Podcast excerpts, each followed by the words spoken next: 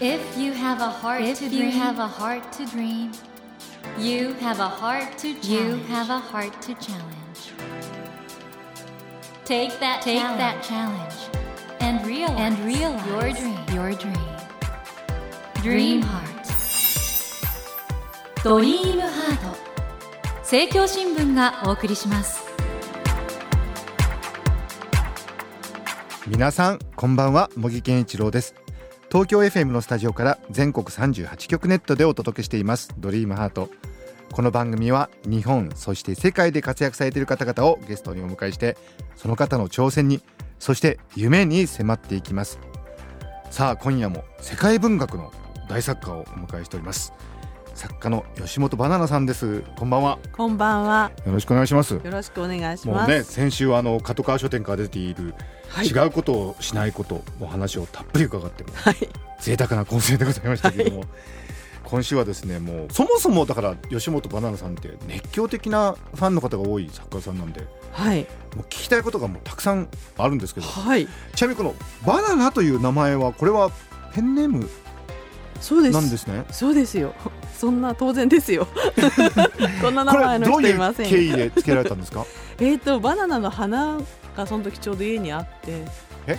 ちょっと待ってください。植木鉢で、はい、なんて作家デビューの時ですかはいなんて素敵なと思って。えそういう理由でそうなんです。本当じゃあ偶然というか本当に偶然です。それでまあ本名が私、はい誰にも読んでもらえなかったんですよ。あの魔法そうなんし真実の死に優秀の秀、秀吉の秀、ええそれに子供の子でもう学校にいる間先生が一人もちゃんと読んでくれなかったのでえそうなんですよ古文の先生ぐらい読んでくれてもいいんじゃないかってねえ私は思ってたんですけど、はいそれでこの名前じゃもう絶対誰も覚えてもらえないし読めないと思ってそれで分かりやすい名前にしようと思ったんです分かりやすすぎてしまったんですけどえでも僕あれねお父様の吉本隆明さんがつけたって勘違いして書いてた人いましたよ本当にむす娘にいやバおナ父さナんには止められました よいいくらなんでもこれはって言ってってそ言れってでなんかダッサい名前を考えてくれたんだけどいろいろお父さんが「お父さあんごめんこれは無理」って言ってちょっとえ忘れちゃなっみにたあんのです大思想家どういうことどういうは忘れたんですけど真帆の字を変えるとかいなんかすっごいとにかく無理っていう名前だったんですごく謝って「お父さんごめんでも絶対無理」って言いましたお父様も大思想家であると同時に詩人でもいらしたから、ねうん言葉のその感覚って鋭いはずだったんだけど、 うとん、もうとても無理と思ってボツにしましたえー、吉本隆明さんの考えたペンネームボツにしてつけたのがバナナそうですすごい話だそうだったんですえーということで、えー 今夜も作家の吉本バナナさんをお迎えしてお話を伺います、えーバナナさん今夜もどうぞよろしくお願いしますよろしくお願いします改めてここで吉本バナナさんのプロフィールをご紹介します吉本バナナさんは1964年東京都の生まれで日本大学芸術学部文芸学科をご卒業後開園新人文学賞をキッチンで受賞し作家デビューしましたまたキッチンは歌方サンクチュアリーとともに芸術選奨文部第一印象新人賞を受賞されますその後ですねムーンライトシャドウで泉鏡花文学賞つぐみで山本周五郎賞アムリタで紫式部文学賞フリント南米で文化村ドゥマゴ文学賞を受賞されましたであのこれらの作品はですね海外三十数カ国以上で翻訳出版されていて日本そして海外で多くのファンを魅了されています現在はですねインターネット上にそのいろんなテキストなどを配信するノートっていうサイトがあるんですけどもそのノートにて配信中のメルマガ「ドクダミちゃんと節花」をまとめた単行本を発売するなどご活躍中ということでそしてですね今回あの角川書店より刊行されました「違うことをしないこと」ベストセラーになってるということで改めてあのこれバナナさんがあのデビューされてねはいもう本当大変だったじゃないですかあのはいキッチンの時は、どうだったですかあの頃を振り返るとあの頃いや覚えてないんですよね忙しすぎてとにかく忙しかったんですよねまあ、時代はバブルで、はいでも本当社会現象でしたもんねそうですよね自分はそういう自覚があんまなくってどどんな感じだったんですかそれ大体一番部数が出てた時にまだ私ワンルームで暮らしててえ晩ご飯は実家に食べに帰ったんですえよ、はい、それでさらに小説書いた後一人で白山の松屋に行くっていう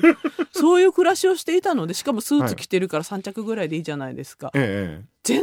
然もう実感がなかったです自分が渦中の人になってるとはいいうことについて、はい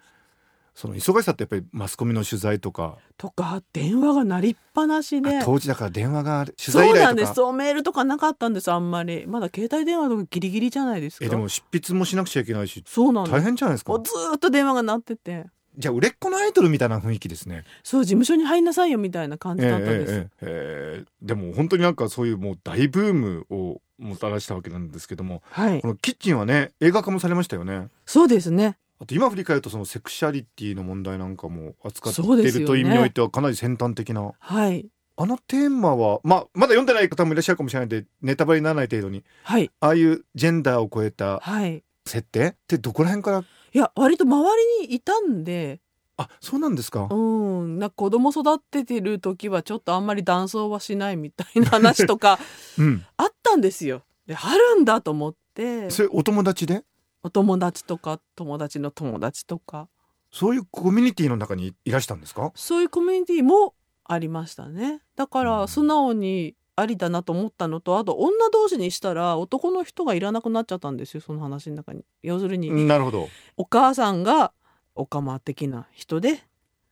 私という主人公がいてでこの2人が同性だったら2人でキャッキャってなって、うんもう一人の主人公の彼氏みたいな人がいなくなっちゃったんですよね書いてるうちに。はいはいこれはまずいなと思って、まあ、ジェンダーを変えたというなるほどね、はあそこまで売れるって思ってらっしゃいましたいや思ってなかったです、なんであんな売れちゃったんですかねまあやっぱ新しかったんじゃないですかねあ設定がうんうん設定とか文体とかものすごい怒られましたもんえ誰に怒られた文んです法か的に合ってないなその審査員の人がすでに怒られてその受賞の時に、はいはい はい開演の受賞の時にもうこてんこてんに怒られて「すいませんななんで受賞って祝う会じゃないのなんで私はずっと謝ってんの?」っていう感じでしたよ。 うん、カイエンっていうのはね今はもうなくなっちゃったんですけど当時はいあった文芸誌で、文芸誌でそこで新人賞を受賞したんですって。うんはいその審査の方々だったらこれ吉本隆明の娘だって分かってたんですかねいや最初分かってなかった審査した時は分かってなかったって皆さんおっし受ゃってま賞したが決まった後にはい、そこも含めてちょっと大騒ぎになっちゃったんですよねそうですねきっと私なんて普通にバイトに行ってたんですよその日え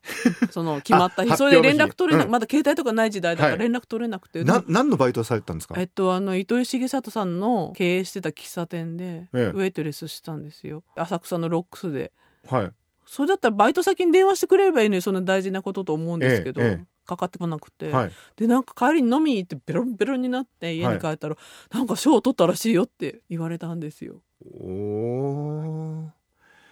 まあそういうこともありでその後もう本当にきら星のごとくね、まあ、改めてご紹介しますけども「ムーンライトシャドウ」で泉鏡花文学賞「つぐみ」で山本周五郎賞「アムリタ」で紫式部文学賞「フリント南米」で文化村ドゥマゴ文学賞つぐみがベストセラー1位だったんですねそうだったん1989です年。ね、うん、でキッチンが2位ってことでワンツーフィニッシュうわだったわけですけども。ええこのつぐみなんかもそうですけどあの意識と無意識それから生と死の間を揺れ動くようなはいそういうテーマにやっぱり関心があったんですかね最初からね。そうですねこの頃は特にやっぱり今まで考えてきたことをコツコツと全部出すっていうことにかけてたので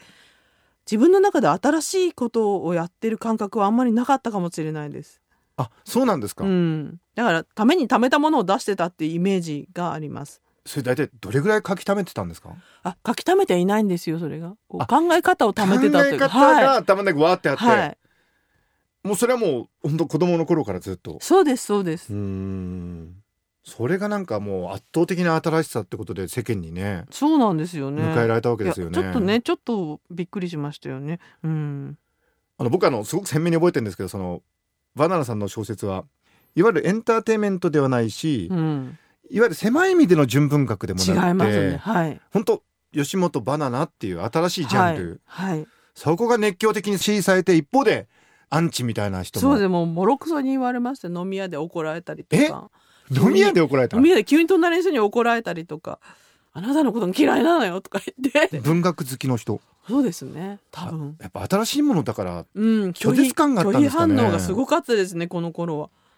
バナナさんは海外で圧倒的に読まれてるって意味においてはね村上春樹さんにちょっと似てるしよはいく比べられると思うんですいけやど、比べるとそんな村上さおこがんましい村上春樹さんはどんなイメージですかやっぱりあの方は本当に文学者ですよ、文学者、うん本当に、にそう思いますありとあらゆる角度から書くために生きているっていうかうん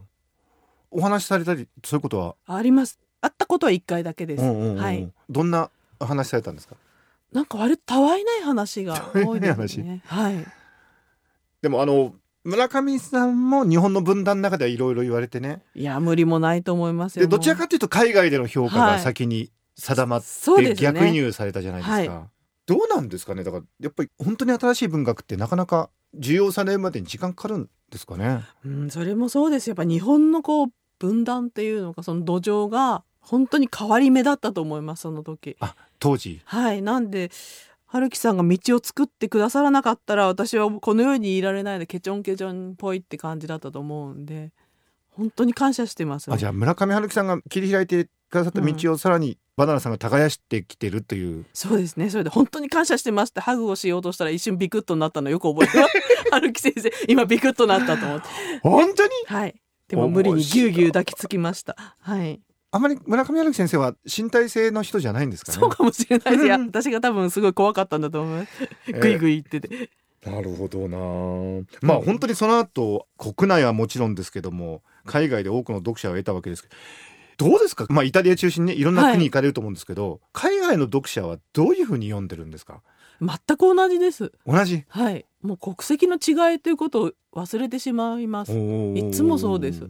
どんな話をするんですか読者とはうん、やっぱ私はいろいろこう困ったことがあってっていう話を皆さんされますね。例えば、うん同性が好きとか、うんあと家庭環境が良くなかったとか、ううんん、でそういう人に作品が届いてるそんな感じがします。うーうんんあと何か病気でうん休学してて辛いとか、うんそういう話が多いですね。どの国に行っても。これ国とか文化とか言語関係なく、はい。人間だったらそういうことがはいあ。るようなことがバナナさんの小説でこれ救われてるんだね、そうだと思います。それはそう思うようになりました。これ逆に我々ね聞きたいんですけどご本人にとっては小説を書くというね行為はどんな意味があるんですかそのご自身もなんか救われたりするんですか、いや、そういう時期もあったけど、もうそうじゃないですね。うんううんうんん、初めの頃は自分のこう悲しみとか辛さとかを込めてた気がします。うんで、自分も癒されてたんだけど、今はどちらかというと人のために働いてるっていうイメージが強い。なんかおーあの桶職人が桶を作るようにというか、職人。職人うん。なるほどなやってることは変わんないですもん、ずーっと。あデビューの時からはい。でもなんかその意味合いが少しずつ少しずつ自分の中で固まってきたっていうかあれなのかな変わってし移ってきたそってうでいうすか意味合いはそうですねあうのん人のためになるといいなっていう気持ちが強くなりましたねうん年を取れば取るほど、うんいやーいいお話を伺ってあのーバナナさんはご主人とは事実婚ってことでそうですねはこれいやっぱりあれですかあの二人で話し合って、私があの父のことでものすごくいろんな目にあったので、え私の周りの人にはそういうことをさせたくないなという気持ちがすごく強くて彼とか息子とかまではうんうん影響を受けたり迷惑かけてもいいかもしれないけえど、うん彼の親御さんとか親戚とかにはい、あの人の親戚なのよって言われるようなことになるとかわいそうだなと思って、はいはいそれでまあなんとなく籍は入れない方がいいんじゃないかなっていうのを今でもずっと貫いてます。ほう、うんえそんなにお父さん大変だったですか大変でしたよ毎日よくわかんない電話かかってくるしみんな待ち伏せてるし待ち伏せなんか怖い人が。吉本隆明さんをはまあだからそれだけ本当影響力のあるカリスマの方だったわけい、ですそうですけどね大変だったですねじゃあねなんか家の前に大仏があるんですけど、うん実家の、うんうんその大仏の陰に潜んで見張ってる人 とか常にそういう人がいたからそれで何か事件があったとして家族まではいいけど親戚は悪いよなっていうのがまあ、ねはあ基本的な気持ち、うんあの今振り返ってどうですかお父さん当たり前なんですけど今の若いリスナーひょっとしてご存じないかもしれないってことでバナナさんのお父様はまあ批評家思想家で詩人の吉本隆明さんということでもうこの吉本隆明さん本当カリスマの方ですもんね。うん、そうなんでしょこれうね子。供の頃ってあれですかあのお父様がもう地の巨人じゃないですか。どんな人だったというかうん、でもやっぱりいいお父さんだったなと思います。そうですかはい。どういうことを思い出します今だと。今だとなんかすごい卵焼きを作るっていう印象 が一番強いです。えどういうことですかなんかどうやったらそんなこと思いつくのっていうええ。卵の中にいきなりもうバターが入ってるんですよえ 普通フライパンを熱してバターを溶かすじゃないですか、ええええええ卵の中にバターをもういインきなりしてるんですよそれでそこに生の玉ねぎとほうれん草が入ってて、うん。それをフライパンにジャーって開けるって いうだから変な出来なんでベターっとしたあそれを作ってくれたんですか。はいいかがでした味は。なんかその今想像されてる通りの味です でも自分では絶対作れないなんかついうまく作っちゃうからうん。なんであんなことしてたんだろうお父さんはってたまに思うことがありますね。でも僕なんかから見るとねカリスマ性って見のいたらなんか親子で共通するところがある気がするんですけあどあでもそれはそうかもしれないですね。あの何なん自ですかね然に触れて育ってるから、自然のせいなんですか自然に触れて、うんあお父様にあね自然父に触れて育っているのでそういうだ自から然ちょにっとあれはいですかね、型にとらわれないところとかうんそういうのもあるかもしれないですね。うーんうんなんかねえサラブレッド的な意味ではなく、なんか己を貫くという点においてはすごく似たところがあると思います。ですよねまあ姉もそうですけど。だってあはいの、分断の習わしとかそういうことを全然気にしないでね、うん春樹先生の陰に隠れてこそ こそこそこそ立ち回ってきました。これ今後バナさんあのねこの番組は夢がテーマで、はいどういうことが夢なのかなってお伺いしたいんですけど、はい。今後の夢ってございますかやっぱ引きこもることですかね。は引きこもりたいです。どういうことですか なんかもう外国にいて見聞を広めたりとか、いろんな人に会うとかそういう時期は終わったから、あこれからは引きこもりたい引きこもりたい。どういうことですか引きこもるってイメージ的には。え朝から晩まで家にいてうん。着替えない。そしてあの、うん書いて書いて書きまくるっていう一番したかったことをしたいなと思ってます。す。でも世間がなかなかね、ほっといてくれなかったりとかね。いやなんかなるべくなるべく出ないようにしてじゃ引あきこもるそれが夢ですか。夢です。これから書き継いでいきたい物語とか、ももううどれぐらい構想としては。 10年分ぐらいでしょうか。えはい。十10年分。書いても書いても書き足りないですね。そこからきっと素晴らしい作品が出てくるんでしょうね。そう思いたいです。ただの引きこもってるだけじゃダメ。でも引きこもってても結局スーパーまで行くんですよ、主婦だから。うんうんうんうんうんあ、そううなんですねう。ちとそのスーパーの間を行ったり来たりして引きこもりたいなって思ってま すよ。そこから本当にあの素敵なね、は作品がまた出てくることを待ってますし、村上春樹さんにもまた機会があったらハグしてください。はい。もう今度はもっと襲ってしまうかもしれないで すが、気をつけます。村上さん、もし聞いてたら気をつけてくださいね。聞いてないと思います。ということで、えーそろそろお別れの時間になってしまったんですけども皆さん吉本バナナさんから素敵なプレゼントをいただきました角川書店から刊行されていますバナナさんのエッセイ本「違うことをしないこと」これにですねなんと吉本バナナさんの直筆のサイン入りで3名の方に差し上げますご希望の方はですねこの後番組のエンディングで応募方法をご案内いたしますのでどうぞお聞き逃しなくということでなんか本当にもっともっと10回分ぐらいお話したいところなんですけどいや ぜひまたいらしてくださいね。はい。いつでも呼んでください。はいお願いします引きこもってますけど出て きます。ということで、森健一郎が東京 FM のスタジオから全国放送でお届けしていますドリームハート。今夜も作家の吉本バナナさんをお迎えしてお話を伺いました。あのバナナさん2週続けて本当に素敵なお話ありがとうございましたあ。りがとうございました。楽しかったです。 Never let go of that dream. Never forget, never that forget heart to challenge. That heart to challenge. Dream heart. 茂木健一郎が東京 FM のスタジオから全国38局ネットでお届けしてきました「ドリームハート今夜も作家の吉本バナナさんをお迎えしましたがいかがでしたでしょうかね えバナナさんね村上春樹さんにハグしてしまったっていうでもいい話でしたよね吉本バナナさんも村上春樹さんも日本の文学が変わりゆくその中で今までにない新しいジャンルの小説作品を書かれて結果としてね世界に受け入れられたわけなんですけどその2人のねなんか友情というか絆みたいなものも伺いしててそしてお父さん吉本隆明さん大胆な人ですね目玉焼きの作り方 なんかねあのバナナさんのお話伺ってるといろいろねなんかそういう新しいことをやるチャレンジ精神というんでしょうかそういう人の中でバナナさんがいてっていう本当に楽しい気持ちになってきてこれですよ皆さんやっぱりね世の中そういう新しいことをやっていくっていうこれがね一番の夢だと思うんでバナナさんこれから引きこもって作品を作っていかれるそうですがこれからねバナナさんがどんな作品を作られるのか本当に楽しみにしたいと思いますさて先ほどもご紹介しましたが吉本バナナさんのベストセラーとなっています違うことをしないことこちらを3名の方にプレゼントいたしますバナナさんの直筆サイン入りでございますご希望の方は必要事項を明記の上ドリームハートのホームページよりご応募ください番組へのご意見などメッセージを添えていただけると嬉しいですなお当選者の発表は商品の発送をもって返させていただきますたくさんのご応募お待ちしておりますその他今週から番組特製のエコバッグができました